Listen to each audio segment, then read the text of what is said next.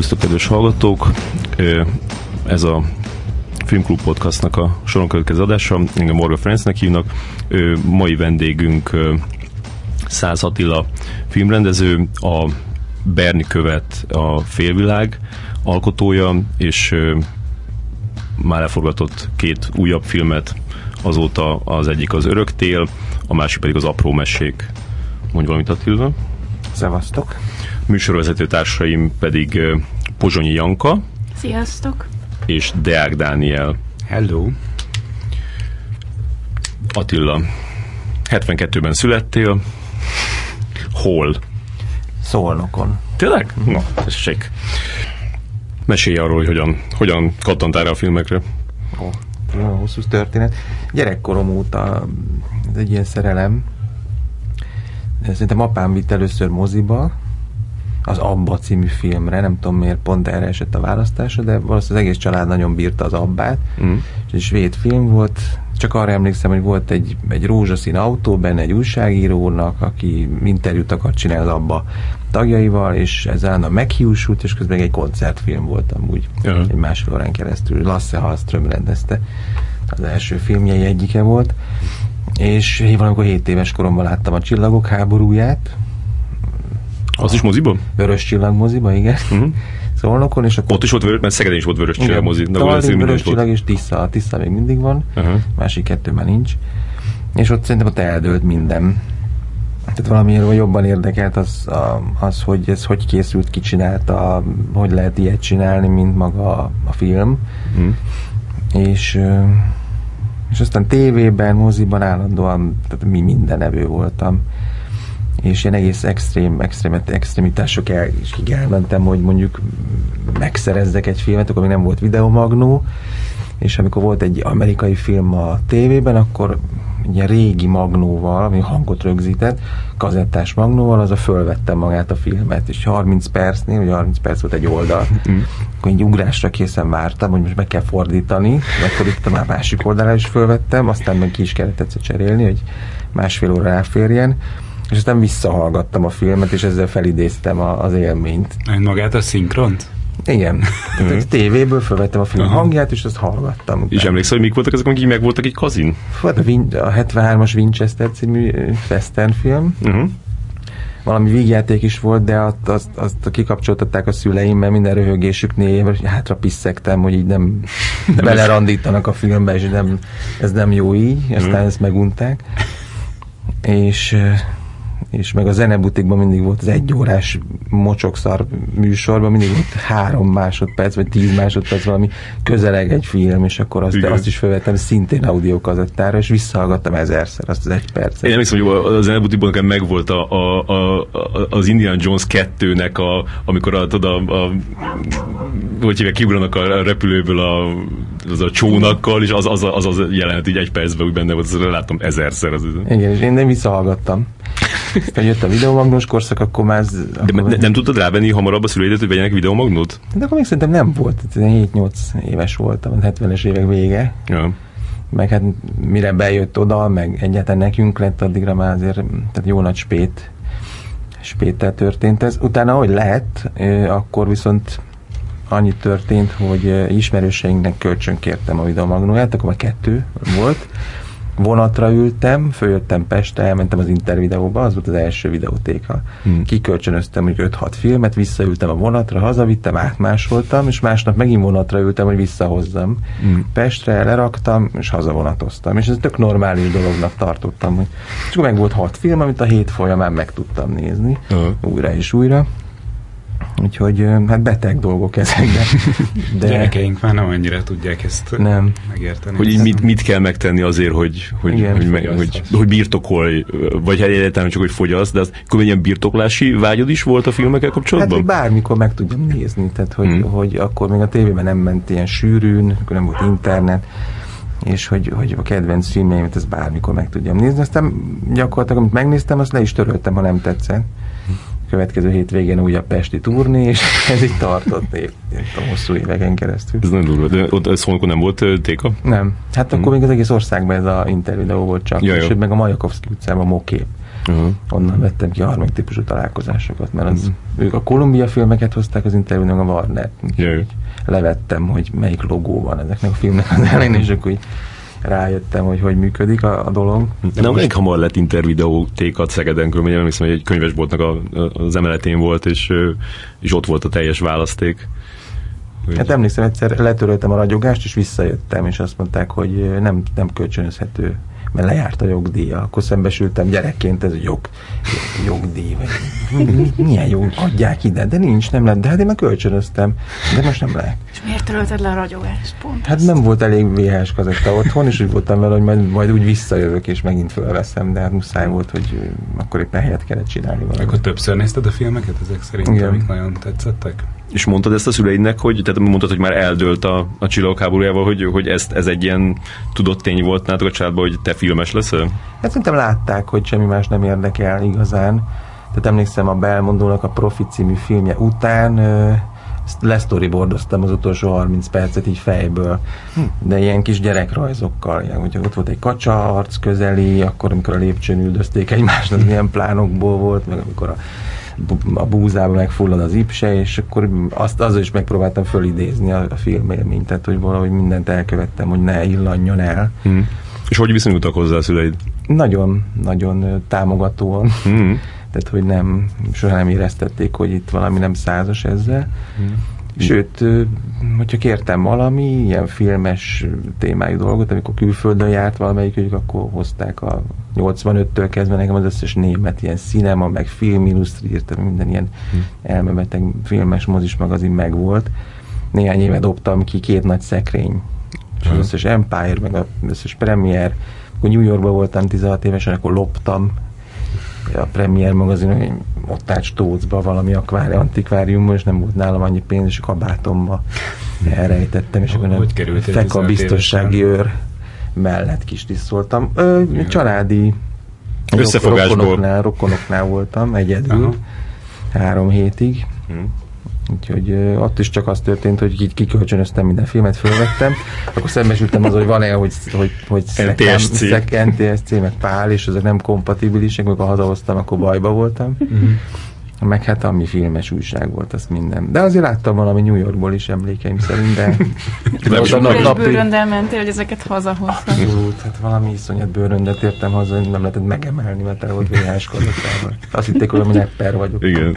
Én, én egyszer voltam New Yorkban 92-ben, és ott, akkor is még a VHS korszak volt, és hoztam legalább 20 filmet, és így tele volt a, a bőrön, és így nézték, hogy mi ez, mi ez a hülyeség. Tehát így nem értették, hogy ez, ez, ennek mi a lényege? 89-ben volt, azt hiszem, a harmadik Indiana Jones filmet néztem meg moziba háromszor mert ott egymás után mert szembesültem az, hogy ha egyszer beülsz, akkor nem kell több jegyet venni, arra napra be, be vagy biztosítva, és ki se küldenek. Úgyhogy uh-huh. megnéztem az utolsó 20 percet először, azt az egészet, még egyszer, aztán meg az utolsó 20 percig megint. Úgyhogy nagyjából így láttam a harmadik uh-huh. először. És a, a, a, gondolom akkor a gimnázium, gimnázium érted? Igen. Uh-huh. Hogy annak a végeztével így volt terved arra, hogy hova mész tovább? Hát az egyértelmű volt, hogy jövök föl Pestre, addigra már szüleim elváltak, és édesanyám ide került, tehát ő is följött, tehát volt kihez jönni. És mert látom, Szolnokon egy egyetem vagy főiskola volt, az kereskedelmi, tehát nem volt, mm. nem volt pálya, úgyhogy az IBS-be kezdtem járni, és a másodikos volt, amikor a színház is filmészetére fölvettek. De miért mentél egyből a rendezői szakra a Nem tudom. Est, azért, mert estin, estin, esti volt a producer szak. Aha. A rendezői meg nappali és csak olyanokat vettek fel, akinek van már diplomája, vagy éppen azon szorgoskodnak, hogy az elsőt megszerezzék. Uh-huh. És az óriási plusz volt, hogy én IBS-es vagyok, mert akkor engem üzleti beállítottság, meg angol nyelv, meg úgyhogy, úgyhogy szimultán végeztem a két főiskolát, aminek hát azért mégiscsak a 20-as éveim, ugye igazából az volt a következmény, hogy egyikbe se jártam be nagyon. Hmm. Mindenhol nagyon tudtam azt mondani, hogy a másikba vagyok. Hmm. És el is, el is nézték nekem, ó, ez két suliba jár, és a többi. Úgyhogy... De, nagyon... de hogy nem kötött le a, a producer szak sem? Hát pici csalódást éreztem azért a, a Magyar Filmművészeti Főiskola uh-huh. főiskolával kapcsolatban, mert hát olyanokat tanultunk, ami annyira nem érdekelt akkoriban engem. Tehát gyártásvezetés, meg ezt le kellett gyártanunk a, a többiek vizsgafilmjét, és akkor is az érdekelt volna, hogy ők hogy írták, hogy rendezték, és közben még számlákat kellett szereznem, meg az elműt meg kell, oda kellett hívni időbe, hogy bekössenek, és ez írgalmatlan, nem, nem ér, nagyon rossz is voltam. Tehát, a legendás sztorik voltak a, az évfolyam társainkkal, összejövünk itt ott, akkor, akkor állandóan ezt felemlegetik, hogy mennyire csapni való gyártásvezető voltam.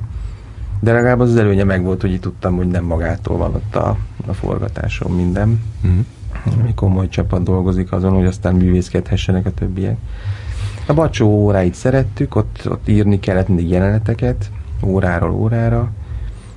Zsombolyai volt az osztályfőnökünk, néha bejött a, a Szabó István is adott órákat, Vajna is tartott egy-két órát, hogy ő hogy működik, hogy finanszíroz egy filmet. Tényleg, 90-es évek közepén már Aha. Vajna tartott órát Hát igen, a mesélt a... Akkor még tartott. Most már igen, a Nixonról mesélt, a Tombstone-ról, meg a meg a nem tudom melyik ilyen filmjeiről, Doorsról. Hmm. Tehát az összes ilyen karolkos, meg, meg szinergis moziait. És ezt nem láttad egy ilyen lehetőségnek, hogy a, a Vajnot megjelent, hogy, hogy, hogy így, így beszélj vele is ja, fel, ja, az minden, mindennel. Én voltam a legfiatalabb az osztályban, és ugye mindenki rögtön forgatókönyvvel letámadta, és nagyon készségesen irányított mindenkit jobbra-balra, meg, meg mondta, hogy elolvassa a könyv, elolvassa a forgatókönyveinket, hogyha van. Hmm. És ott a Meskó Zsolt nevű osztálytársam ő aztán rendezett is elég Igen. sok rövid filmet, meg nagyjátékfilmet is. Ő, ővel azt hiszem, hogy volt is valami kezdődő bimbózó munkakapcsolat mm. forgatókönyve kap, kapcsán, aztán nem, nem torkolott sehová. Úgyhogy ott tájezüstátszán kínálták föl nekünk a kapcsolatrendszert, és akkor aki, a Nimrod például a külföldi osztályban járt velünk párhuzamosan, mm. az fizetős volt, és nagyon sok rövid filme szerepelt vizsgafilmbe, úgyhogy én fel is akartam kérni valami szerepre annó, akkor egy rövid filmet akartam csinálni.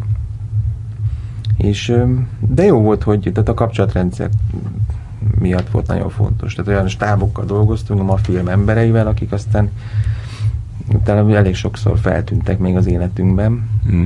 és ugye megismerhettük őket, meg hát, hogy Nagy Andris évfolyam társam volt, akivel aztán azóta mindent együtt csinálunk. Operatőr. Ő az operatőre az összes film, filmemnek, meg reklámfilmeztünk is sokat. Mm. De a Kemény Fitomi is évfolyam társam volt, szintén operatőr, vele kezdtem közösen ezt az egész szakmát és a Kántor Laci is évfolyam társunk volt, aki aztán producer lett, Mécs Móni, én osztálytársam volt, szintén producer lett, ugye igen. komoly díjakat, díjnyertes filmeknek a producere, úgyhogy... Például a Testről és Lélekről. Igen. És ő is ott állt a, a színpadon. Igen. Úgyhogy jó, jó kis csapat volt, és igazából most érzem azt, hogy akkor még többet ki lehetett volna ebből a suliból valahogy hmm. szedni. De még te közben még, bocs, hogy, hogy a két iskola mellett te még dolgoztál is a, a UIP Duna filmnél, nem? Hát igazából filmkritikus voltam 93-tól nagyjából 10 éven át. Hmm. És, hova írtál akkor? Fú, akkor um, összeszámoltam egyszer 10-12 helyre, és uh, volt valami Pont nevű újság, majdnem mindegyik megszűnt elég gyorsan.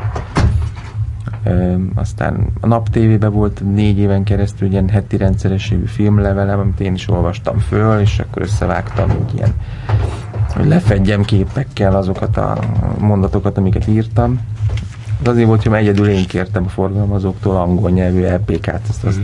EPK az, amin a trailer, meg feature, meg filmrészletek vannak, mert az összes többit feliratozták, és az belerandított abba, hogy én közben beszélek a filmről, úgyhogy az mindig bent volt, a többit aztán szétkapkodta a többi tévécsatorna. Ez egy ilyen műfajteremtő dolog volt.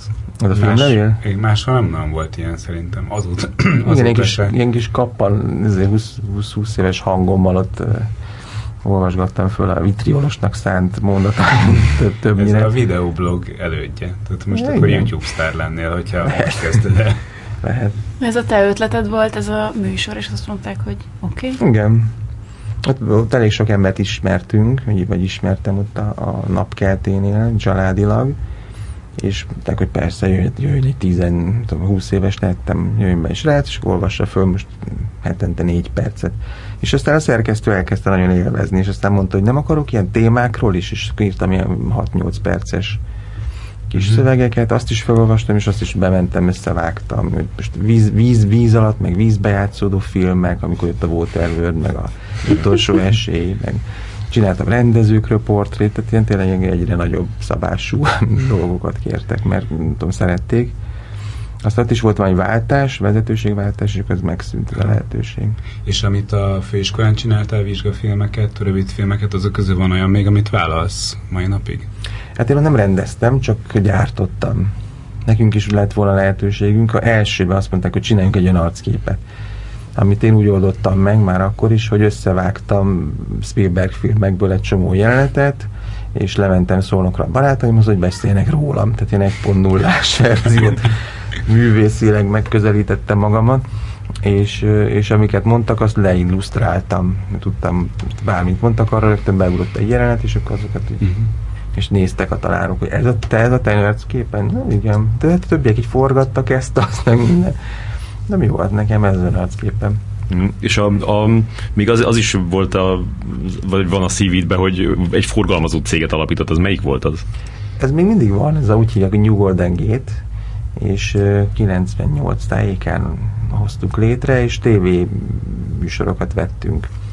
Nem, tudom, évente négy-öt ilyen nemzetközi vásárra kimentünk, akkor jöttek létre a kereskedelmi csatornák, és ott azért volt mind a három de RTL Klub tv voltak ismerősök. A cége, az egyik cégtársam hozta a kapcsolatokat, én hoztam azt, hogy mit vegyünk meg, hmm. és volt még egy harmadik cégtársunk, ő meg a tőkét tette bele.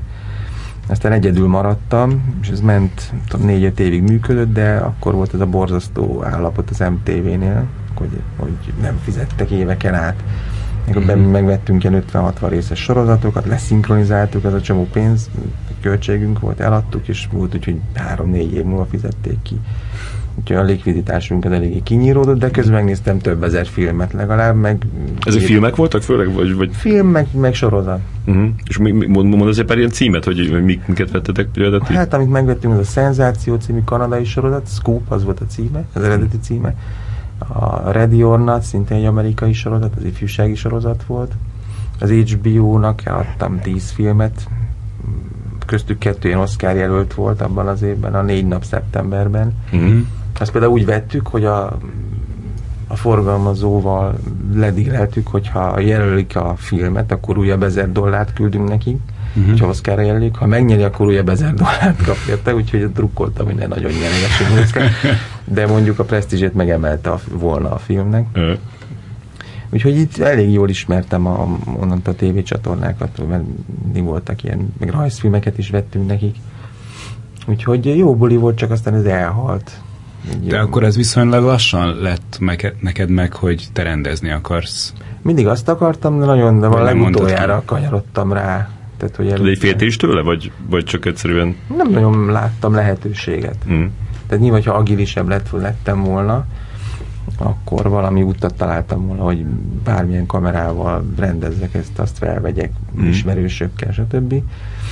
De nem tudom, kényelmesebbnek éreztem ezt, meg ez is nagyon érdekelt, tehát hogy így gyakorlatilag írtam róla, meg aztán a, a találkoztam a vég, végte, hogy árulják a végterméket, ezt uh-huh. forgalmaztam, utána még a Vox-nak is a főszerkesztője lettem, tehát hogy így ott akkor, ott már nagyon-nagyon viszketett a tenyerem hmm. akkor tájt, és az összes, megreformáltuk, a, vagy meg, újra szerkesztettem az, az újságot, és telepakoltuk ilyen magyar készülő filmekről szóló rovattal, meg külön házunk tája, meg nem tudom, milyen rovat mm-hmm. címet adtam neki. De ez fura, hogy pont a, a magyarra koncentráltál, mert hogy mint hogyha az előtt nem annyira érdekelt hát volna. Akkor, akkor már tehát nem az érdekelt, hogy, hogy jó vagy nem jó, hanem hogy van magyar filmgyártás, mm. és hogy a cinema nem nagyon írt róla, a Voxba se volt egyáltalán téma, és nem volt több ilyen új jellegű újság. Yeah.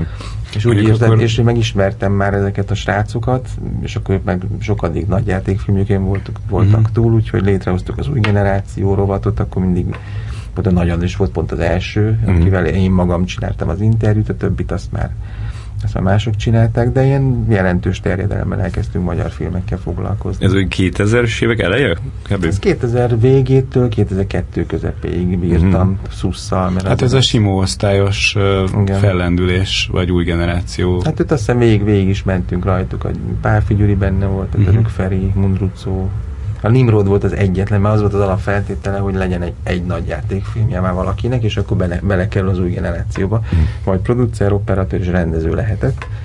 És a Nimrod volt az egyetlen, akinek nem volt nagy játékfilmje, de láttam a kis filmjeit, meg ismertem a klipjeit, és azt mondtam, hogy messze ő a legtehetségesebb az országban. Mm. Tehát mielőtt lekocolok ettől a laptól, azért jó lenne róla is írni valamit, úgyhogy őt is meginterjú voltuk, és akkor már nagyon sok régóta próbálta a kontrollt összerakni.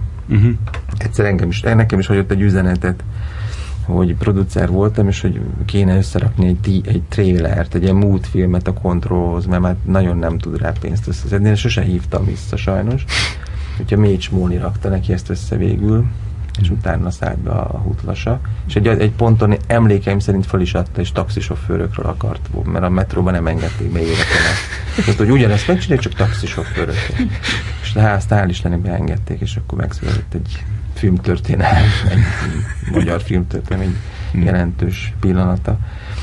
Úgyhogy ezek jó évek voltak, csak nagyon-nagyon sok időt elvitt meg energiát. Tényleg heti hét nap csináltuk éjjel-nappal. Hmm. De 132 hát oldal volt, vagy mint nulláról meg kellett tölteni minden hónapban. És úgy gondoltál, tehát közben, amikor, amikor ezek a dolgok mentek, akkor úgy gondoltál hogy most csak így a, telik az idő, és nem azt csinálod, amivel akarsz foglalkozni, vagy, vagy azért, azért elég örömet találtál ebbe is ezekben hát a dolgokban? létrehozni és rögtön látni az eredményét, az mindig, azt mindig nagyon szerettem. Tehát a filmlevelektől elkezdve, hogy valamit összevágok, és akkor az másnap lemegy a tévébe, itt valami dolgozunk egy hónapig, aztán meg lehet venni, szóval ezt én bírtam, hogy bármit létre lehet hozni.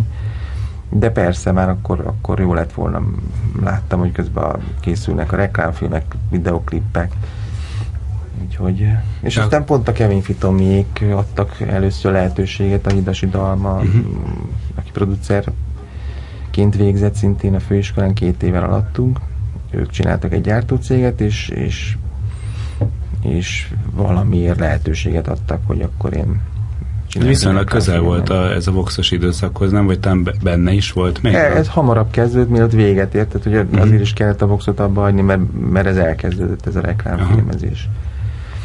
És akkor így rendez, tehát arra adtak lehetőség, hogy rendezzél egyet? Igen. Hát az volt, hogy, hogy az IBS-nek volt egy ilyen hozadéka, hogy, hogy nagyon sokan az évfolyamtársaink közül, akik hogy végigbulisztunk négy évet, elkerültek reklámcégekhez vagy reklámügynökségekhez, és egy idő után pozícióba kerültek. És egyszer behívtak, hogy olyan filmes őrült vagy, és valami ki kéne találni egy reklámfilmet. És mondtam, hogy jó, de, de akkor én is rendezem, és akkor nyilván mindenki nyelt egy nagyot, hogy tudom, hogy főiskolát végeztél, de nem csináltál soha semmit. Na igen, igen, de hát majd meg fogom tudni csinálni. Mm. Ha megnyeritek, mert igen, tenderek voltak. Mm. És megnyerték, és, és ezáltal meg is rendezhettem, tartották a szavukat. És ez mi volt? És botrányosan rossz lett, a, ráadásul a téma is gyakorlatilag gyak, elvágta a lehetőségét is, hogy ennek, ennek legyen valami értelme, ez a tejtermék tanács hmm. Készült, és kitalálták a Mr. Mu nevű karaktert.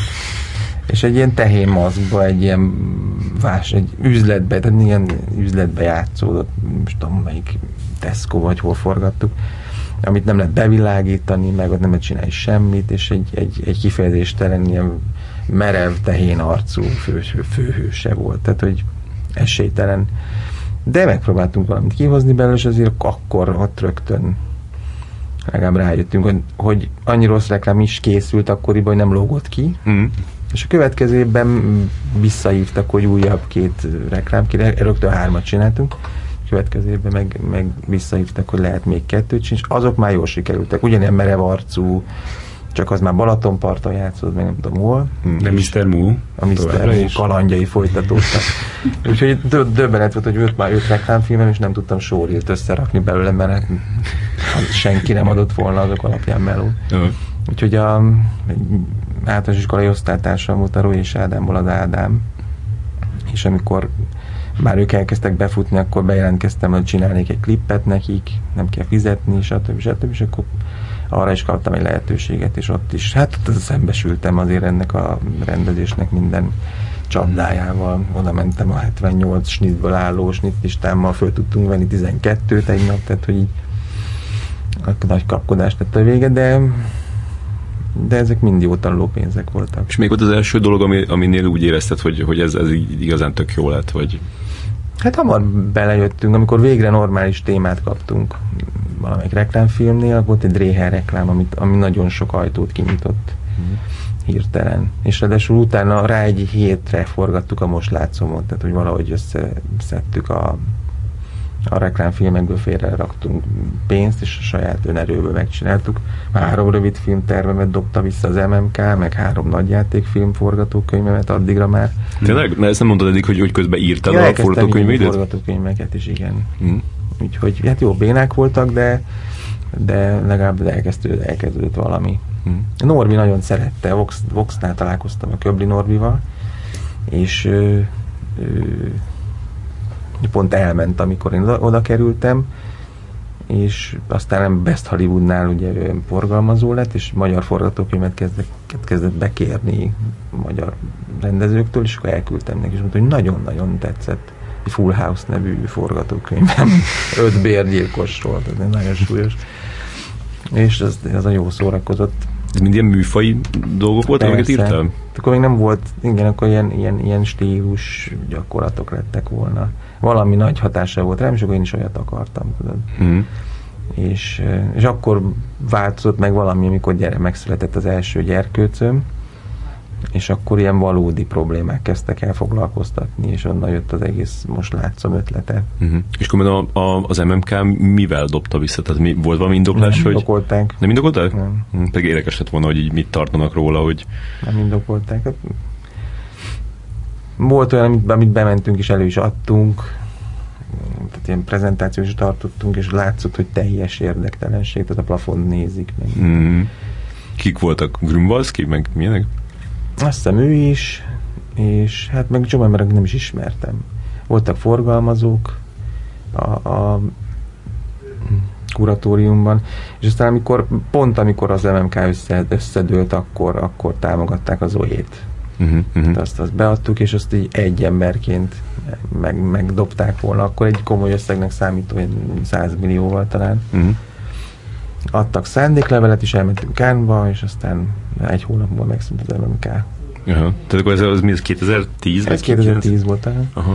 Úgyhogy gyakorlatilag ugyanaz történt velem, amit a, amit a Párfi Gyuri mesél, meg, a, meg az Enyedi Ildikó mesél, amikor megkérdezik, hogy miért nem csináltak tíz évig filmet velem ugyanaz történt, csak mielőtt elkezdtem volna filmeket csinálni. Aha, Tehát, aha. Hogy volt vagy három-négy projektünk, amivel jártuk a világot, rögtön koprodukcióba gondolkodtunk.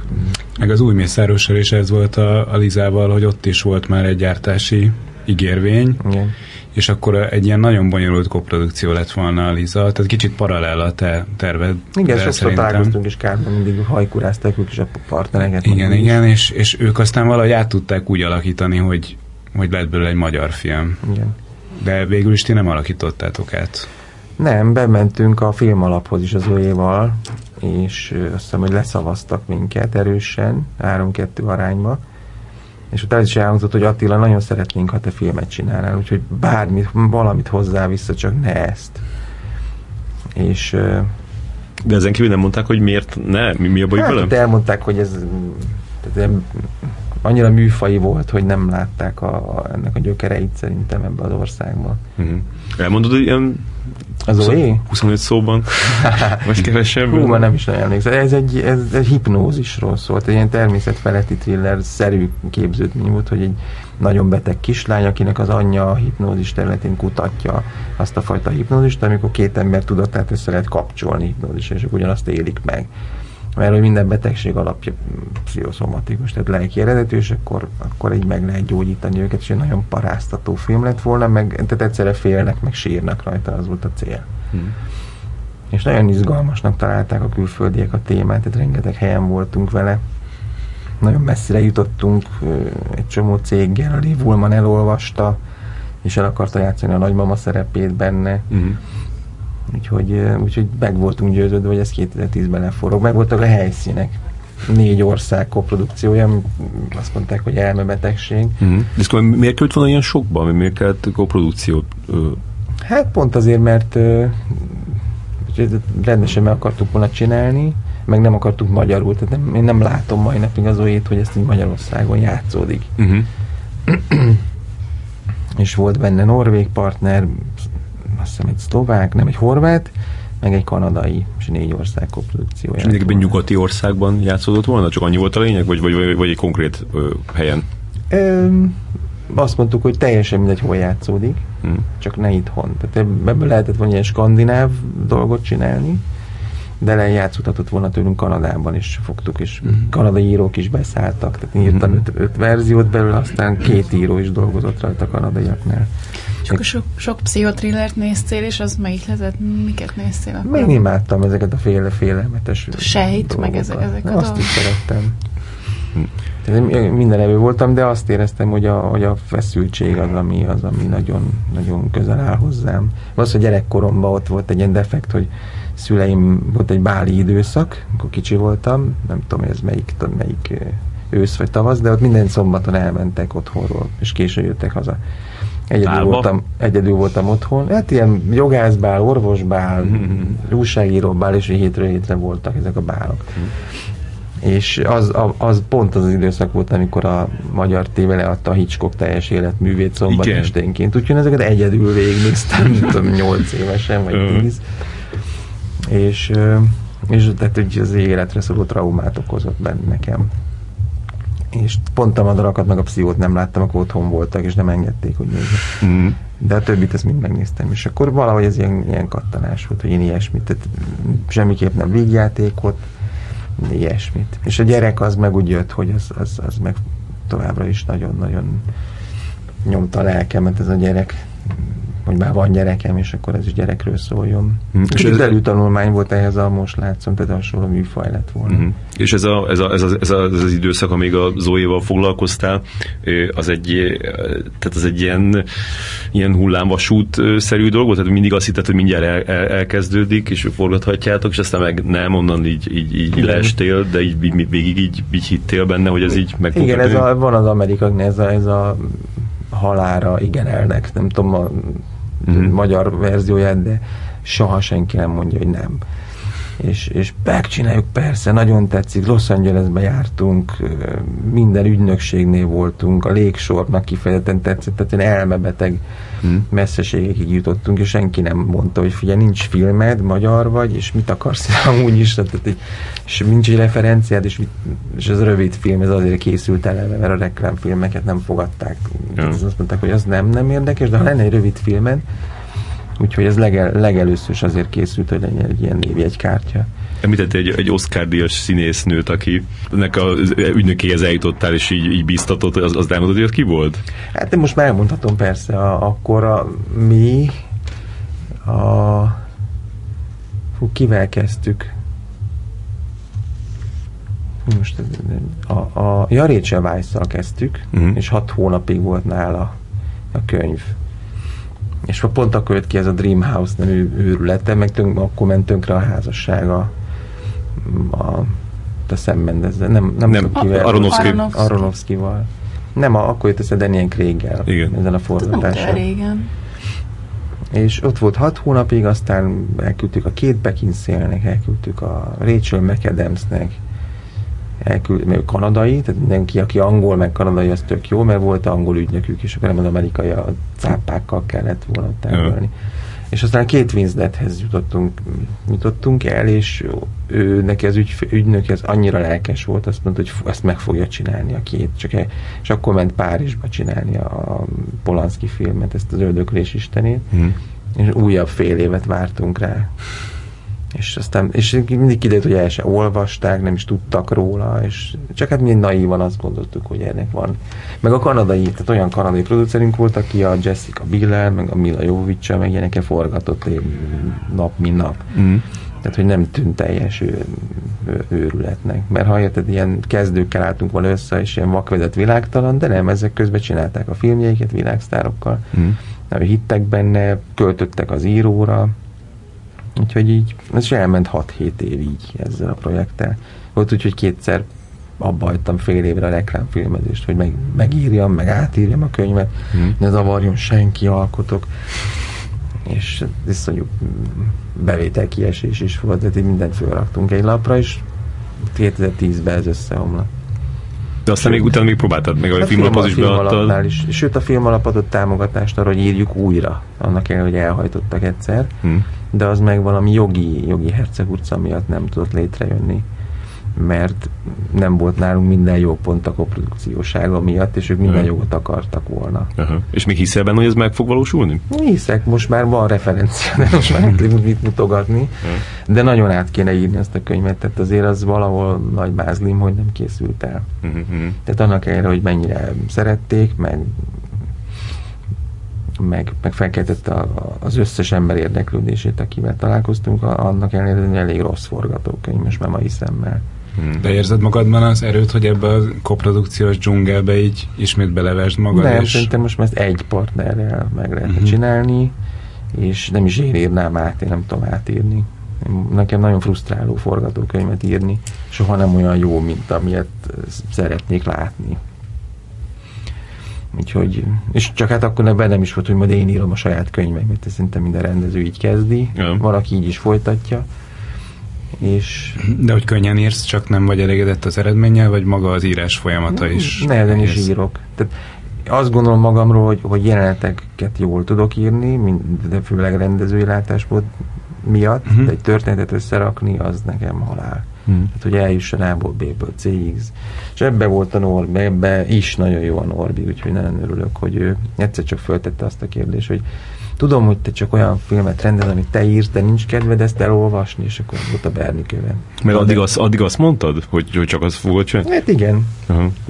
Pont a héten beszéltem egy rendezővel, és ő elmített ezt, hogy ez a, ez a, a viszkis kapcsán merült fel, hogy, hogy, hogy ez, a, ez az írta és rendezte, ez egy annyira ilyen vonzó dolog a, a rendezők számára, hogy Abszolút. minden áron, tehát hogy így inkább legyen bénább, de, de ez legyen rajta, hogy ne legyen még, még egy ember ott mellette. Hát az olyan az éreztem, hogy, hogy megírok egy verziót, hogy, hogy átadjam, hogy miről akarok beszélni. Tehát, hogy így ezt elmesélni egy írónak, aki aztán ír hat draftot, és nem az ő ötlete, az, az egy jóval bonyolultabb metódusnak tűnt, mint hogy valamit leírok, és akkor pontosan látják, hogy ja, ezt akarod, oké, hát ezt akkor így kéne, hogy, és akkor valaki hmm. átírja. És hogy, hogy, hogy, hogy nem a Köbli Norbert csináltatok ezt meg? Vagy neki akkor nem, nem, volt? Nem, akkor még nem... A Zoe az hamarabb elhalt, mint hogy a Norbi jött. Uh-huh. Tehát akkor még az OI után volt, volt projekt a film alapnál, kettő is, amit visszadobtak. Amit te írtál és rendeztél? Hát Volna. az egyik az Norbival közös volt, és el se jutott a, a szinopszis, tehát a szinopszis született belőle, azt már visszadobták fejlesztés előtt. Az mi lett volna? Hát ez a, nagy, a nagyapám haláláról szólt volna, aki a, a nagyon híres eset volt, a, elcserélték Szegeden két öreg embert elcseréltek, és, és nem a jó páciensen hajtottak végre egy műtétet, és belehalt. És ez az én nagypapám volt. Uh-huh. És ennek egy nagyon, nagyon izgalmas háttérsztoria volt. Tehát egy komoly nyomozás volt utána, meg, meg... Uh-huh. Neki semmi baj nem volt az agyával? Hát volt egy sztrókja előtte, de alapvetően akkor, amikor őt bevitték, akkor pont nem volt semmi baja. Uh-huh. Még kisebb rohama volt. Uh-huh. Hát, még, még mindig, nem tudom, hogy mindig élne, de de az egy megrázó eset volt, és az meg azért halt meg a másik bácsi, mert őt meg nem műtötték meg időben. Tehát ő még ettem meghaltak. És ezt azt mondták, hogy ha ez nem film téma, ez doksi. És visszadobták. Meg különben se az, azt csinálja, akinek a családjában történt, tehát hogy ilyen volt az, az indoklás. De most amúgy is ilyen 6-1 arányban tartok a film alap, tehát öt projektünket dobták eddig vissza. Hm de mindig tám, vagy bátorítják az embert, hogy, uh-huh. hogy vigye a hetediket és nyolcadikat is, úgyhogy ne hallom, a Pálfi Gyuri is valahol itt tart, uh-huh. valaki a nyolcnál, úgyhogy de hát én egyetem panaszkodhatok. Nemrég dobták vissza a Köblinek azt a szuperhősös történetet, azt is te csináltad volna? Igen, azt, azt együtt, egy, együtt kezdtük volna fejleszteni. Az, az egy jó kis mozi lett volna. Elmesed azt a helyzetet, amikor a, a köbli megkeresett, hogy, hogy akkor nem rendeznéd meg? Igen, akkor valami karácsonyi buli volt, és ezt az egy kérdést tette fel, hogy érdekel téged olyan film? Mondom, Norbi, tíz éve akarok film. Engem most már minden, minden érdekel. Jó, jó, akkor majd lehet, hogy hívlak. És akkor elmentem Indiába reklámfilmet rendezni, és ott hívott fel, épp a vágószobába ültünk, raktuk össze, és hogy figyelj, az lenne, hogy van itt egy forgatókönyv, ne ijedj meg, de akkor átküldöm. Mondom, jó, jó, küld, hát most nem tudom elolvasni, de vagy lehet, hogyha hazamegyek, akkor inkább akkor küld. Hát jó, jó, akkor, akkor csörög rám. És aztán mondta, hogy ne ijedj meg, tévéfilm, ú, mondom, tévéfilm. Milyen, az mi? 56-os. Ű! nem baj. Lehet még rosszabb. Nem baj. Ez még a telefonon ledarálta. Nem baj, mindegy, küld, hát abszolút, abszolút érdekel. És nagyon izgalmas volt a könyv, tehát úgy örültem, hogy nem. Ez nem a Berni követ. Hogy nem egy szokványos 56 sztori volt, és akkor azt éreztem, hogy fú, ebből, ebből, ebből, hogyha nagyon oda tesszük magunkat, akkor valamit ki lehet préselni, tehát egy izgalmas filmet lehet bele csinálni. És előtte pont az is segített, hogy a nagyon is az operatőr ő csinálta a szabadság külön járatot egy évvel korábban a Pazakas Péterrel, szintén a Norbi könyvéből, és ők megmutatták, és az 50 perces film volt, de nagyon, nagyon profi kiállítású dolog volt. És bajom volt a hosszával, hogy mi pont beindult, akkor véget is ért, ez 50 perc, ez nekem 50-60, ez nem létező hossz szerintem. Igen. És és akkor úgy megnyugodtam, hogy tulajdonképpen lehet egy ilyen pici mozifilmet csinálni ebből, ha, ha ügyesek vagyunk. És akkor még így a naív, tehát az, az, az éjséggel vágtam bele, hogy ezt meg lehet csinálni. 17 nap alatt azt, amit mi akarunk. És aztán szembesültünk a valósággal, de, de valahogy mindent leküzdöttünk együtt, meg, meg hagyta a Norbi, hogy, hogy így belenyúljak a könyvbe az első ilyen találkozásunkkor leültünk, és mondtam, hogy na, akkor elővettem a könyvet, hogy na ezt nem értem, vagy ezt nem így kéne, vagy ez nem tetszik, vagy ez miért van, vagy ez nem lehetne, hogy ez vagy az. És hogy jegyzetelgettünk, mindig végigbeszéltük az egészet, és aztán mondtam a Norminak, hogy na akkor most mi legyen, ezt te belevezeted? Úgyis te jegyzetelti, akkor írd már bele te. És akkor az egy nagyon meghatározó pillanat volt, hogy, hogy, hogy a Normi nem védi ennyire betegesen a munkáját, meg hogy megbízik bennem annyira, hogy majd én beleírok a könyv, aztán persze elküldöm neki, jóvá hagyja, meg valami nem tetszik neki, akkor megbeszéljük. De valahogy mindig ugyanabban az irányba gondolkodunk, és közösen mindig találunk olyan megoldást, ami mindkettőnek tetszik. Tehát, hogy nincs egyik filmünkben se olyan, hogy ezt a Norbi akarta, de én nem szerettem, de megcsináltuk úgy, meg olyan se volt, hogy én akartam, és a Norbi végig azt mondta, hogy ez hülyeség. Tehát, hogy ez így nagyon harmonikusan tud működni köztünk. És az, amikor, amikor elkezdted azt forgatni, tehát azért addig majd csinált egy csomó reklámfilmet, meg csinált egy rövid filmet, de azért, azért gondolom az mégis egy ilyen, egy ilyen nagy szusz volt, hogy, hogy akkor most, most elkezdem rendezni az első ilyen, ilyen nagyjátékfilm-szerű dolgomat. Abszolút, ez egy óriási flash volt, egy ilyen, egy ilyen transz állapot, amiben ezt végig nyom, nyomtuk, és ugye nagyon nehéz volt voltak olyan stábtagok, akik, akik nem értették ezt az ambícióját ennek a dolognak. Tévéfilm, meg miért akar ez, mi, hogy akar, minek nem mindenkit tudtunk behozni a produkcióba, akikkel szoktunk dolgozni, vagy akivel korábban dolgoztunk a reklámfilmeken. Hmm. És állandóan iszonyú korlátokba, falakba ütköztünk. Tehát a harmadik nap mondta a gyártásvezető, hogy volt már három túlórátok, úgyhogy egy nappal kevesebbet lehet forgatni és akkor, már, akkor is teljes eh, elmebetegségnek tűnt a 17 nap, a 16 meg aztán pláne. Tehát, hogy a teljes eh, rádiószobára két napunk maradt, maradt volna, ami mm. 30 vagy 25 perc a filmből. És akkor, akkor még, még eh, iszonyatosan meghúztuk a könyvet, mert előtte volt benne vagy 15 német szöveges szerep, meg még plusz 15 helyszín ahhoz a verzióhoz képest, amit leforgott. És Gyakorlatilag ez volt a kulcsa, hogy nem vállaltuk túl. És akkor még a forgatás felén mondtam a hogy figyelj, van az a Szabad Európa, két nap lett volna a Szabad Európában forgatás, és ott is játszódott volna egy csomó jelenet. Na, azt gondol már végig, hogy ezt ki lehet-e húzni a könyvből. Benne maradhat, csak ne lássuk, hogy ott mi történik. Ó, dehogy is, ű, producer is, micsoda a Szabad Európa. Be volt castingolva mindenki, le volt ruhapróbázva, le volt terepszemléz, azt nem lehet kihúzni. Elek Feri lett volna ott a, ott, hmm. ottani nagy szereplő, felhívtam Feri, kiesett, az, az a legfontosabb szerep a filmben, a kult szerep, hülye vagy. És akkor délutánra oda jött a Norvi, forgattuk, forgattuk, és délután oda jött hozzám, hogy tudom, hogy hogy fog működni a nélkül, és akkor beültünk egy sörözőbe, és teljesen kiúztunk kiúztuk azt a helyszínt, és így már belefért minden, amit akartunk, úgyhogy ez tök érdekes, amit mondasz, hogy, hogy így az ambíciókon is elbukhat egy film, vagy, vagy nem, nem kaphatja meg ugyanazt a hozzáállást, amit mondjuk egy nagy játékfilm, vagy egy, vagy egy jól finanszírozott reklámfilm megkap, és nem feltétlenül anyagi okok miatt, hanem mert hogy a tévéfilm az nem ugyanaz a presztízs, mint egy, mint egy nagy film, és emiatt nem teszik bele ugyanazt a munkát adott esetben. Hát inkább azt éreztem, hogy, hogy mindenki annyira magyaróért dolgozik, most nem a gázsira gondolok, hanem olyan pici kerette volt az összes részlegnek, hogy reménytelennek tűnt, hogy ebből autentikusan 1958-at Svájcba meg lehet teremteni. De aztán valahogy így, így mindenkiből kipréseltük a, azt, hogy a, még, a, még egy kicsit, meg még egy kicsit, meg meg, meg hát nagyon sokat segített a reklámfilmes múlt, hogy, hogy tudja le kell storyboardozni szinte mind, uh-huh. mindent, és akkor ember pontosan tudja, hogy mit vesz föl.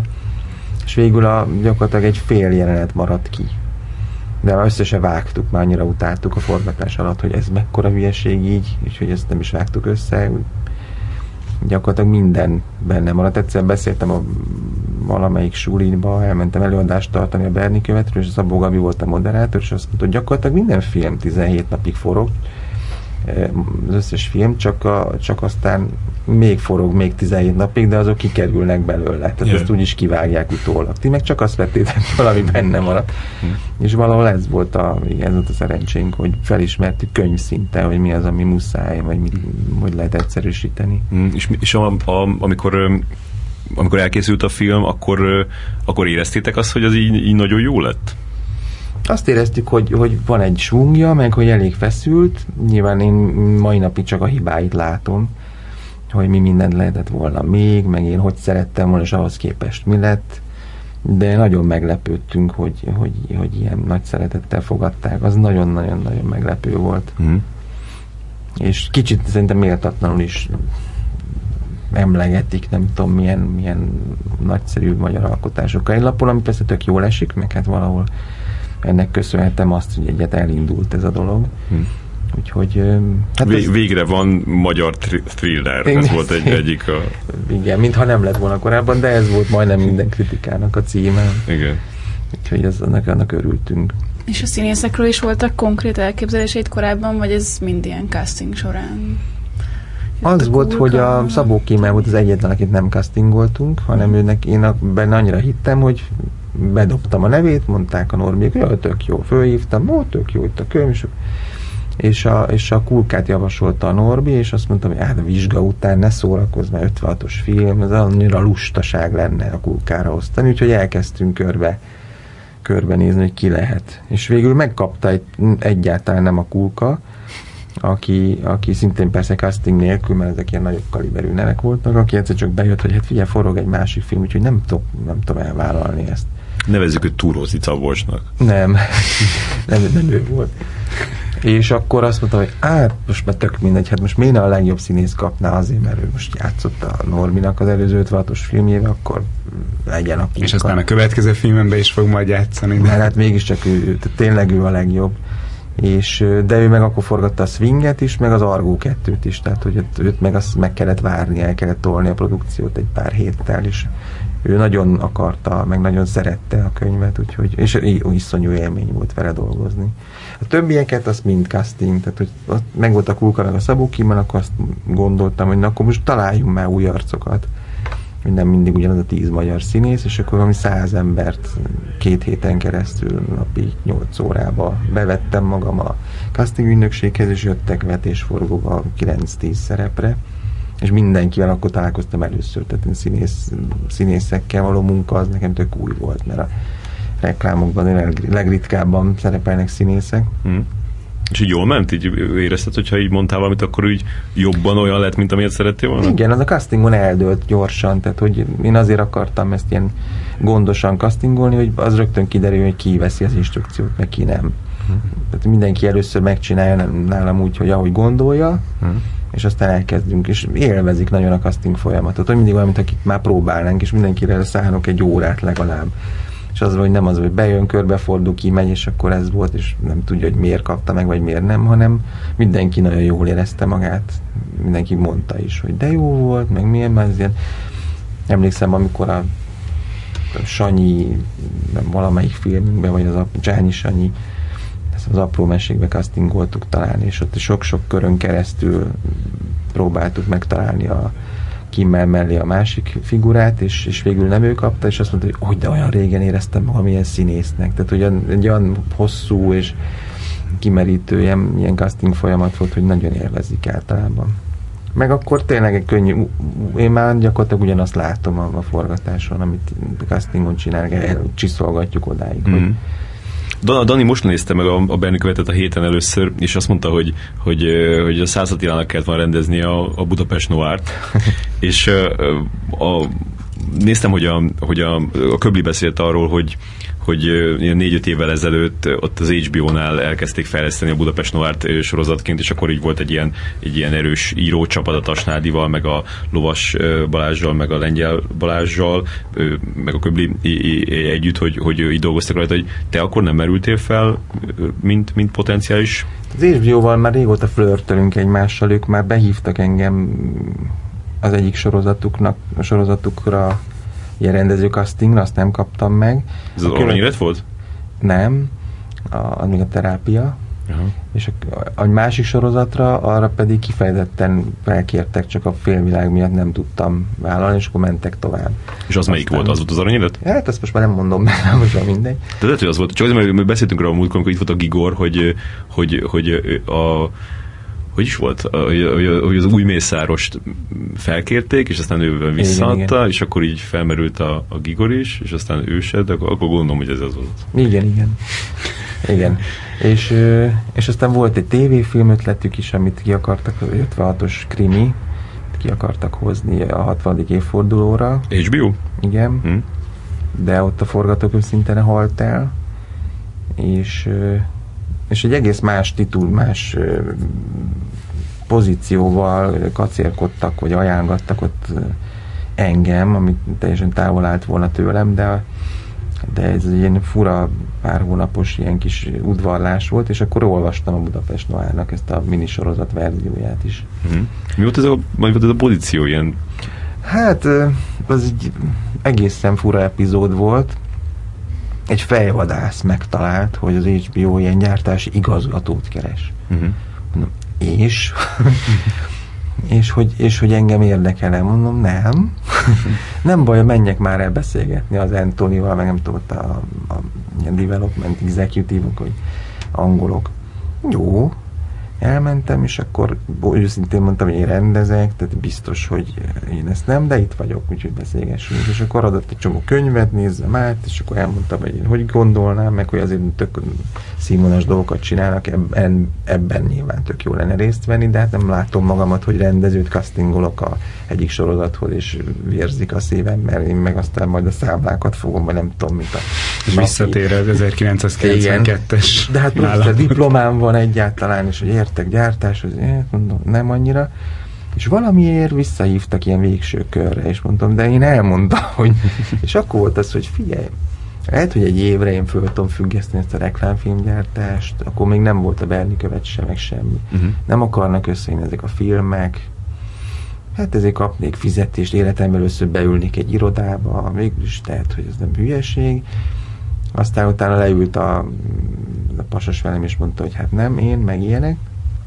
De az nagyon-nagyon nagy flash volt, hogy elengedtem mindent, egy picit így agyban, hogy én most akkor egy vagy két évig nem csinálok semmit, és másnap megcsörrent a telefon, hogy akkor, akkor elkezdtek jönni iszonyatosan reklámfilmek, elkezdtek hívni Indiába, és rá egy hónapra csörgött a Norbi. Tehát, hogy ez mm-hmm. sorszerű volt, hogy, hogy am- amikor egyszer azt mondod, hogy hát lehet, hogy ez nem az az út, nem, nem akarod görcsösen tovább, akkor egyszer csak megtörténik minden egy ilyen varázsütésre. Mm, és akkor a Budapest Noárt, hogy, hogy olvastad, de akkor nem úgy olvastad, hogy te rendezted nem, volna, nem, csak... Nem. Meg akkor az még egy minisorozat volt, nem is nagyon történt semmi az első egy epizódban, ez volt a kommentem, hogy ez alapján én nem nézném tovább. Uh-huh.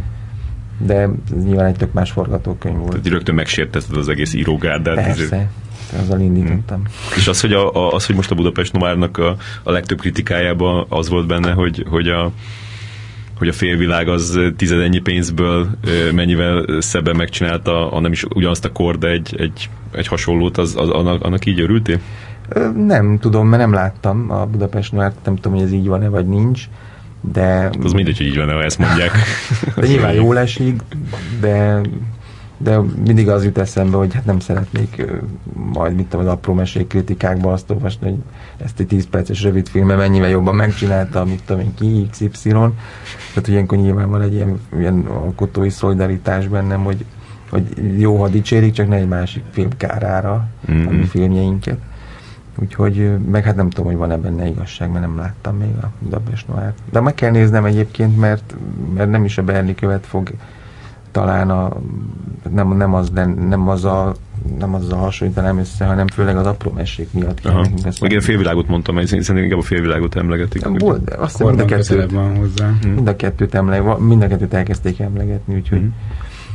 Hát meg ilyenkor tudod, nem tudom, hogy a film alapnál ez jól esik, vagy nem esik jól. Aha. És a, amikor a Berni követte meg a film, félvilággal fesztiváloztál körbe a világon, akkor ilyen hangos rögések fogadták azt, amikor megmondtad, hogy mennyibe került ez a mennyibe kerültek a filmek? Volt olyan.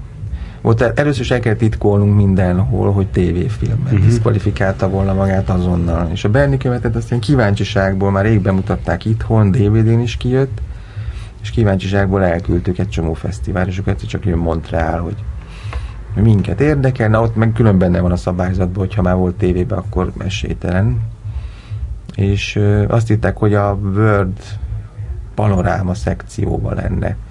És akkor visszaírtam nekik, hogy de ez tudják, hogy első film. Igen? És akkor egy nap múlva jött az e-mail, hogy akkor az első filmes versenyprogramba kerül, és ott meg rögtön nyertünk egy bronz zenitet.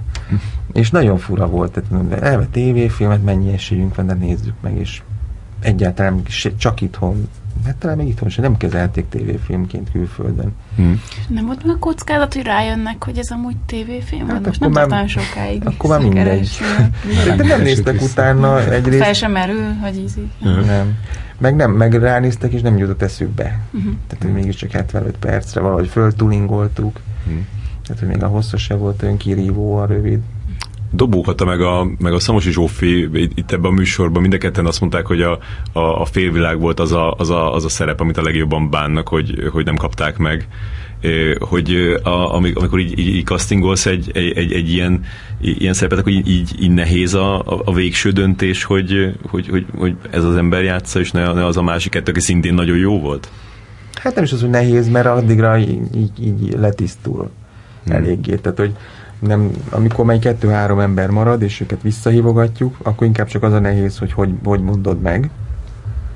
Hogyha, de ott már általában mindig nem, nem, nem apróságokon múlik, hanem ott már valaki nagyon kiemelkedő, aki megkapja. Aha. Ez mindig így van, hogy valaki nagyon, nincs olyan, hogy ilyen három ilyen tök erős van, és így... Hát az első körből szoktunk, tehát első körben mondjuk, ha van három-négy erős jelölt, akkor, ők, akkor még nem tudjuk, még fogalmunk sincs.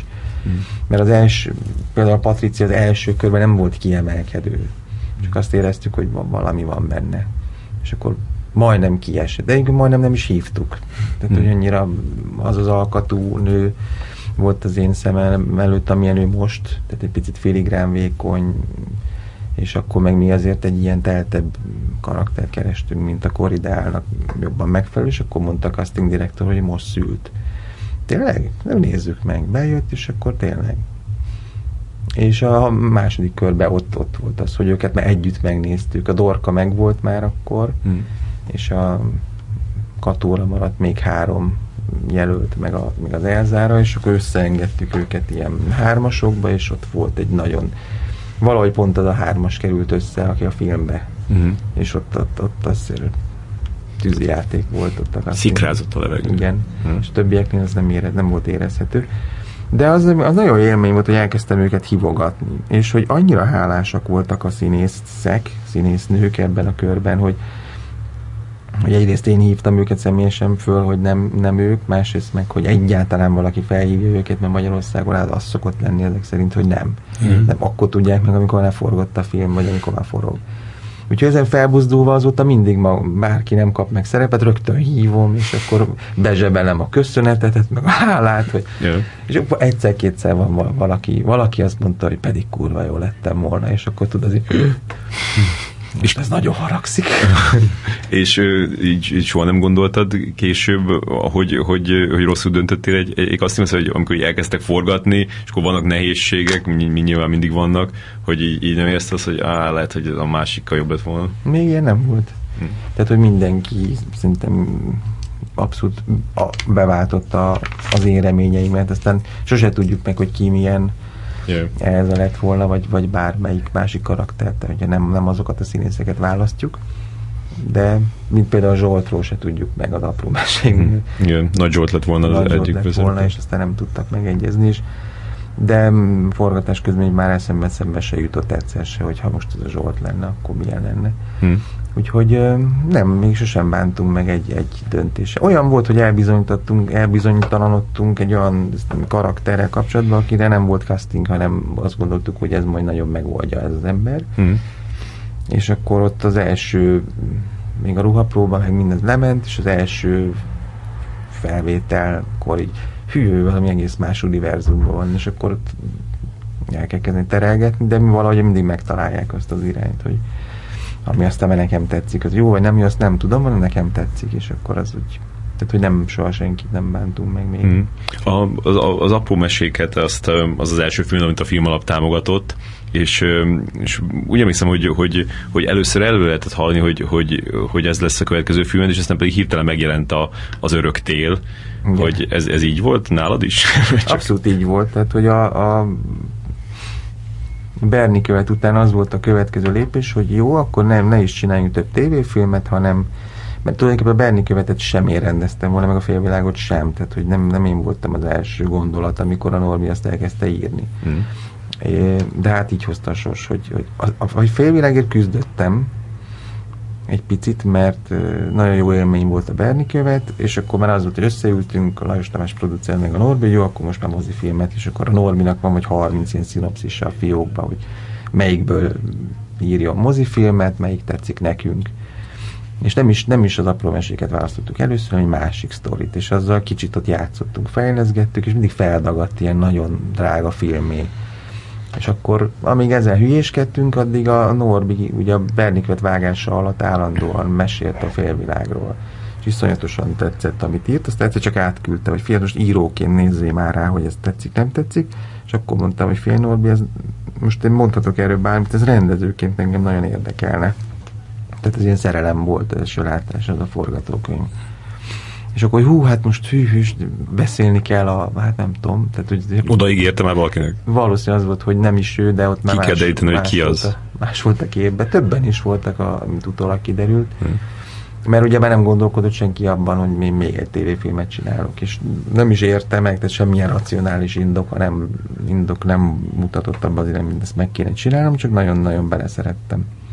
És akkor azt megcsináltuk gyorsan és közben végül az apró mesék mellett döntöttünk, ami kipottyant a Norbiból elég gyorsan az első változat. Nagyon imádta a könyvet, a, vagy a sztorit a film alap, és az első változattól is tök oda voltak. Nagyon gyorsan lement a fejlesztés, tudtommal, hát ezeket sose tudom meg első kézből, de ilyen 5-0 arányban szavazták meg a, a, a változatokat. Úgyhogy elkezdhettük az előkészítést, és arra is kaptunk támogatást, egyszer csak a végén mondták, hogy támogatni fogjuk a gyártását, de nem, a, nem, abban, nem tavaly, hanem csak idén tudjuk megcsinálni, mert nincs már, nem tudom mi volt a pontos indok, nincs pénz a kasszában, mert akkor már elég sok filmet támogattak. Hmm. És ott álltunk, hogy pont egy évvel ezelőtt akartuk volna eredetileg megcsinálni. És akkor most, most mit csinálunk egy évig, azon kívül, hogy vannak a reklámok, és akkor egyszer csak a Norbi bedobta, hogy hát van ez a azt már tényleg csak ő tudja, hogy van ez a pályázat, és ő azt, hogy honnan tudta, és hogy tényleg volt már egy ilyen novella a fiókjában, amit régben akart ő filmesíteni, és amikor az kiderült, hogy azon nyertünk, nyertünk, akkor elkezdte megírni. És az egy nagyon-nagyon nagy rulett volt azért egy ilyen az, hogy ő még csak tavaly nyáron kezdte írni azt a könyvet, amikor mi már tudtuk, hogy majd forog az apró mesék ősztől mm. idén, és hogy egyáltalán hogy lehet ezzel kész lenni, úgyhogy ez már tényleg le tudjon forogni az öröktél. Mm. Ahhoz gyakorlatilag az első verziónak tökéletesnek kell lenni, hogy mi tudjuk már elkezdeni előkészíteni. De hát még utána volt egy csomó átírni való rajta, de már úgy készült elő és a színész, én mondtam, hogy az első verziót én nem is mutatnám meg még színészeknek sem, tehát hogy pont a fő szereplővel nagy gondok voltak. És De közben az volt a szerencsé, hogy lement az apró mesék casting, és annyi embert elraktároztunk a fejünkben, aki nem került be abba a filmbe, hogy elkezdtük színészekre írni az egyes szerepeket az öröktélnél. Mm. Úgyhogy így könnyű volt, mert volt az agyunkban egy csomó ember, és azokat, amikor megkerestük, akkor volt az első pofon, hogy például nem értek rá vagy nem, akit mi, akit mi nagyon szerettünk volna, az, az, az nagyon elfoglalt volt, és akkor ott álltunk, hogy gyakorlatilag decemberben nem tudtuk még, hogy ki fog játszani, majd februárban a főszerepet ki fog játszani. Ja. Úgyhogy ez egy izgalmas időszak volt. És de csináltunk egy mátrixot, hogy hogy lehetne megoldani, pont, pontos határidőkkel be kell fejezni a forgatást. Volt olyan színész, aki azt mondta, hogy ha két héttel később kezdhetnénk, már ő hogy itt az, az kőbe van vésve, különben hmm. nem lesz meg ez a film soha. Hát akkor sajnáljuk, igen, igen. És, és a vágással is végül talán egy hetet csúsztunk összesen, de ilyen éjjel-nappal kellett vágnunk, és ilyen rekord, nem tudom, két hónap alatt vágtunk össze 110 percet. De azért, mert, mert, mert el kellett már kezdeni utána az apró meséknek az előkészítését? Tehát, hogy az, az igen, hogy semmiképpen ne veszélyeztesse Aha. az apró mesék. És amikor ezt mondtatok a filmapnak, hogy mit szóltak hozzá? hogy még, így, még gyorsan ti még lefogadnatok így a másikat itt? Igazából nem tudom, hogy ezt mi, mikor jeleztük, és azt se, gond, azt se tudom, vagy azt se gondolom, hogy például ez, ez nekik bármiféle problémát okozott volna, hmm. hogy, hogy előtte mi, mi csinálunk egy másik filmet, amennyiben nem veszélyezteti a minőségét az apró meséknek. Hmm. Mi meg azért úgy találtuk ki a támingját, hogy ne veszélyeztesse. Úgyhogy ez egy iszonyat nagy... No, de ezt lehet tudni azért a Vajnára, hogy nem szereti, hogyha mások is filmre osztogatnak ja, persze. támogatásokat. Ilyen jellegű probléma. Nyilván ezért vagyunk így kitiltva a mozikból minden filmünkkel ja. egy picit, mert majdnem a félvilág is ment, vagy moziba került, ott ment a, húrt, a Hercehúrt, vagy a Húzamona, és aztán nem jött meg az az engedély a médiatanástól, ami, ami lehetővé tette volna ezt. Most már sose tudjuk meg. Én nem tudom egyébként, hogy hogy csinált, vagy mit csinált volna moziba, ha először ott lehet látni. Hm. Sose tudjuk meg. Most az örök tényleg van egy ilyesmi, egyébként azt hiszem valami jogszabály is van, hogyha már állami pénz van egy filmben, akkor uh, mozi filmet csak a film alatt támogathat, és mindenki más meg tévé. Mm. Úgyhogy uh, jelenlegi állás szerint én úgy tudom, hogy ez tévé. Mm. Tehát így is kezeljük de most már úgy kezdjük megszokni. Meg most már van egy dobozban van gyakorlatilag a 98% egy mozifilmnek, így már egy könnyebb a lelkünknek. És nem lehetne leadni, azt, azt néztem, hogy két részletbe fog lemenni, nem lehetne leadni legalább egy részletben? Az... Ö, a két rész ez csak ilyen, nem tudom pontosan a konstrukciót, de nyilván az a terv, hogy egy nap, egy este megy le. Ja, nem igen? Az van, hogy, Akkor végül is az ugyanaz. Nem az, hogy egy szombat, vagy vasárnap, vagy egy hét késéssel a pláne de hivatalosan azt hiszem erre, erre szólt a szerződés, hogy kétszer 50 perc, most egyébként kétszer 55 lett, de én úgy tudom, hogy ugyanazon az estén fog lemenni. És fesztiválokkal próbálkoztok? Ö, igen, igen, szerintem itt is meg, el is kezdtük már, meg, meg folyamatosan jár is az agyunk, hogy, hogy hol tudna ez debütálni, úgyhogy mm-hmm. ezt majd meglátjuk, hogy mert ez egy érdekes téma abban a szempontból, hogy kiket érdekel, vagy kit nem tehát hogy mennyire fogékonyak rá. Azt nem tudom, hogy jó lett a film, én nagyon szeretem, de, de tényleg sokkal, hát azért 420 milliót kaptunk rá talán, tehát hogy nagyságrendekkel nagyobb szabású, mint eddig bármi, amit csináltunk. Látványos is, meg úgyhogy egyáltalán nem, nem tévébe való, de most még megszoktuk a gondolatát, hogy ez is, ez is ott lesz. Mindenki vegyen szép nagy tévét, és akkor tudja élvezni a filméteket.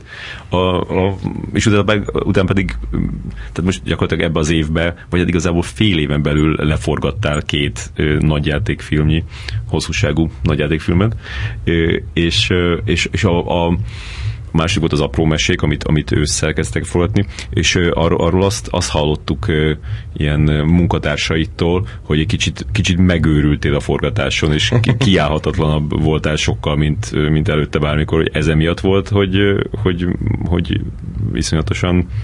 viszonyatosan nem, megterhelő volt az az év neked? Én szerintem az örök tél volt az, ami nekünk egy küzdelmesebb forgatás volt, és ott tényleg egy egész más arcomat mutattam néha, mint amit megszoktak. Mm. Az apró meséknél ez fura, mert az apró mesék az annyira harmonikus forgatás volt, és annyira jó hangulatú, és ott, le, és ott még a gyártásvezető is, aki ezt, ezt a két filmet csináltuk együtt, ő mondta, hogy látlak végre mosolyogni. Tehát, hogy az, a, az örök... Őrült vigyornak interpretálták a Tehát kollégák. Emlékem szerint az, őr, az öröktél volt egy, egy nagyon nehéz forgatás, ahol, ahol többször ki kellett borulnom, hogy minden stimmeljen. Itt, itt nem volt ilyen. Vagy, vagy csak a szokásos rendezői. A stábnak a nagy része az ugyanaz volt? Igen, tehát egy, egy-két kulcspozíciót eltekintve, aztán a díszlet tervező meg a jelmez tervező volt, aki nem, de mindenki más jött tovább. Tehát úgy is lettek ők talán tehát már tudtak róla tavaly óta. Diszkontban megvettétek őket. Egy hát ha nem is, de tudták, hogy lesz ez a film, és tényleg akkor indult el, amikor mondtuk. Úgyhogy mindenki számított rá, mert amúgy nagyon nehéz már uh-huh. stábot találni, jó stábot, mert annyira elszívja a külföldi, vagy a bérmunkák felszívják, meg a reklámok a, uh-huh. a legjobb embereket, hogy egyetlen lehetőség, ha egy évre előre megmondod, hogy akkor lesz. Azt meg ugye senki nem garantálja mhm. Magyarország, hogy tényleg lesz, úgyhogy máznunk volt, hogy... És a, a, a control freakséged, sokat emlegetett control, vagy nem itt, hanem mások, mások által emlegetett control freakségeddből úgy érzed, hogy így egyre le, leadsz, vagy pedig, vagy pedig egyre jobban csavarodsz bele? Hát ez csak egy, nem tudom, a, a, olyan munkatársakat próbálok találni magam mellé, akik, akik ezt nagyon jól kezelik, vagy akiknél például nincs rá szükség. Hmm. Tehát, hogy én szerettem az ilyen maximalista őrülteket magam köré gyűjteni, mert akkor ők magukat hajtják, meg a saját részlegeiket hajtják helyettem, és, és velük már, velük már eléggé harmonikus az együttműködés. Hmm. És ez nem is a forgatáson van ez a kontrollfrékség, hanem én nagyon szeretek belefolyni, most már ugye az elő, előéletem ismeretében némi tapasztalata belefolyni a, a film utó életébe. Tehát, hogy nem, nem él ott véget, hogy kész van. Hmm. Gyakorlatilag mi vágjuk az előzeteseket a saját filmjeinkhez, mi találjuk ki a plakátokat. Ez a mi ez? Pontosan mit jelent? Vagy kiket hát, jelent? Ami az a, a, a vágó, meg én. Mm-hmm. Tehát, hogy én, mert én nem tudok egy elvidre leülni és nyomkodni a gombokat, és akkor azt gyakorlatilag mit csináljuk? A Frank Rizzo, aki a poszter, posztereket tervezi, neki is általában konkrét elképzeléseket dobok föl, ami szóval a félvilágnál mondta, hogy tényleg profilból akarod a főszereplőket mutogatni, mikor vannak ilyen nagy, de hát mondom, igen, mert az egy ilyen jó kompozíció. Jó, de a fotózzuk meg azért úgy is, hogy nem profilban, és úgy is megfotóztuk, de aztán egyszer összerakt, és az, hogy hát ez tök jó, tényleg jó. Mm. És szegény Frank is, ugye, mit tudom én, a 18. verziót fogadjuk, fogadom el, küldözgeti, küldözget, és akkor azt ott még egy kicsit erre, és valahogy nem hajt el, azt mondja, hogy mindenkit el szokott hajtani, de igen, ő nekem is ezt mondta rólad, hogy, hogy nem, nekem, nekem konkrétan ezt mondta rólad, hogy, hogy, hogy te vagy az egyetlen, aki, aki soha nem mond hülyeséget. Ja, ez jó hír. Nem, én is azt érzem, hogy, hogy, hogy mindig, mindig megcsinálja szó nélkül, és mindig írja is, hogy igen, jobb lett. Ha meg hülyeséget kérek, megmutatja, és akkor együtt elvetjük, hogy ez hülyeség volt. És De... pontosan akkor, bocs, hogy, hogy a, a, most hogy, hogy van tervbe véve, tehát hogy februárban kijön ez, a, ez a, az öröktél, lemegy a tévébe, és akkor esetleg még moziba is megy, vagy, vagy azt, azt nem erőltetitek? Én azt szerintem a félvilágnál azt eljátszottuk, ö, rengeteg energiát öltünk bele, időt, pénzt a mozi forgalmazásába, de mire moziba került, már 200 ezeren megnézték TV, internet, egyebek, yeah.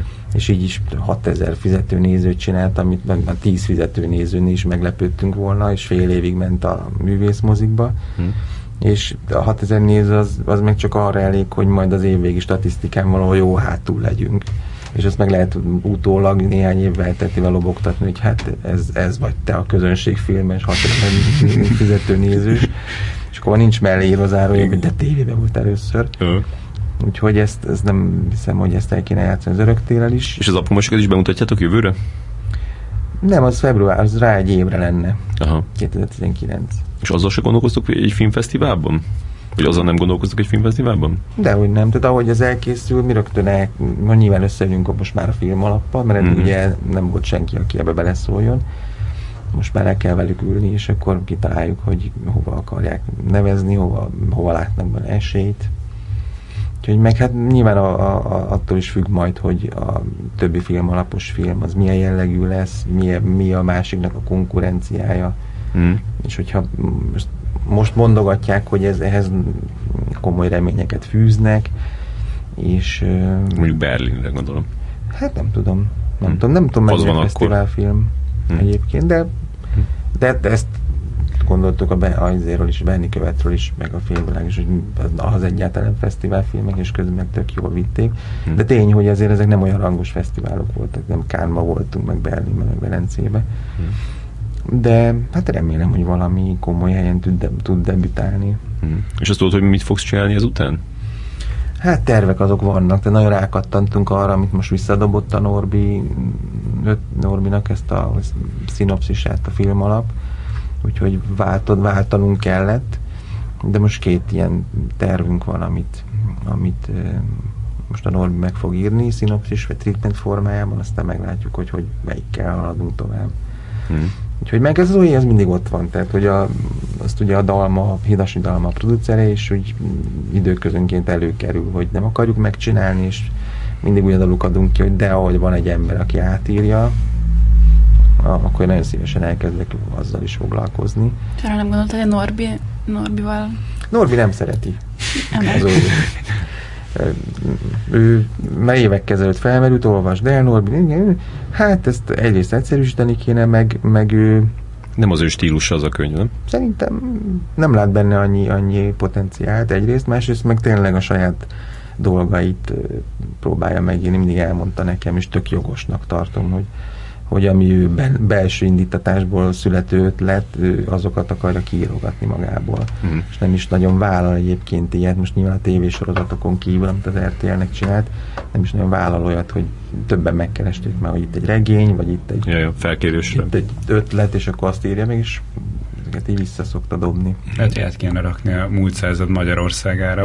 Lehet, hogy második világháború De nagyon nem csinálnánk már egy nem kosztümös, vagy egy nem történelmi filmet, tehát annyira jó lenne, hogy azt gyakorlatilag minden, gyártásilag mindig ezzel szem, szenvedünk a legtöbbet, hogy uh-huh. hogy lesz korhű, és iszonyú energiákat, meg pénzt elvisz az, hogy, uh-huh. hogy eltüntetni a mai tárgyakat, meg mindenki régi ruhában, meg milyen a haja. Ezzel egyszer nem, kell, nem kéne foglalkozni, nem is tudom. Hmm. Daninak még van egy kérdés, most megkértek minket, hogy kicsit hamarabb fejezzük be. Még azt tedd föl, Dani.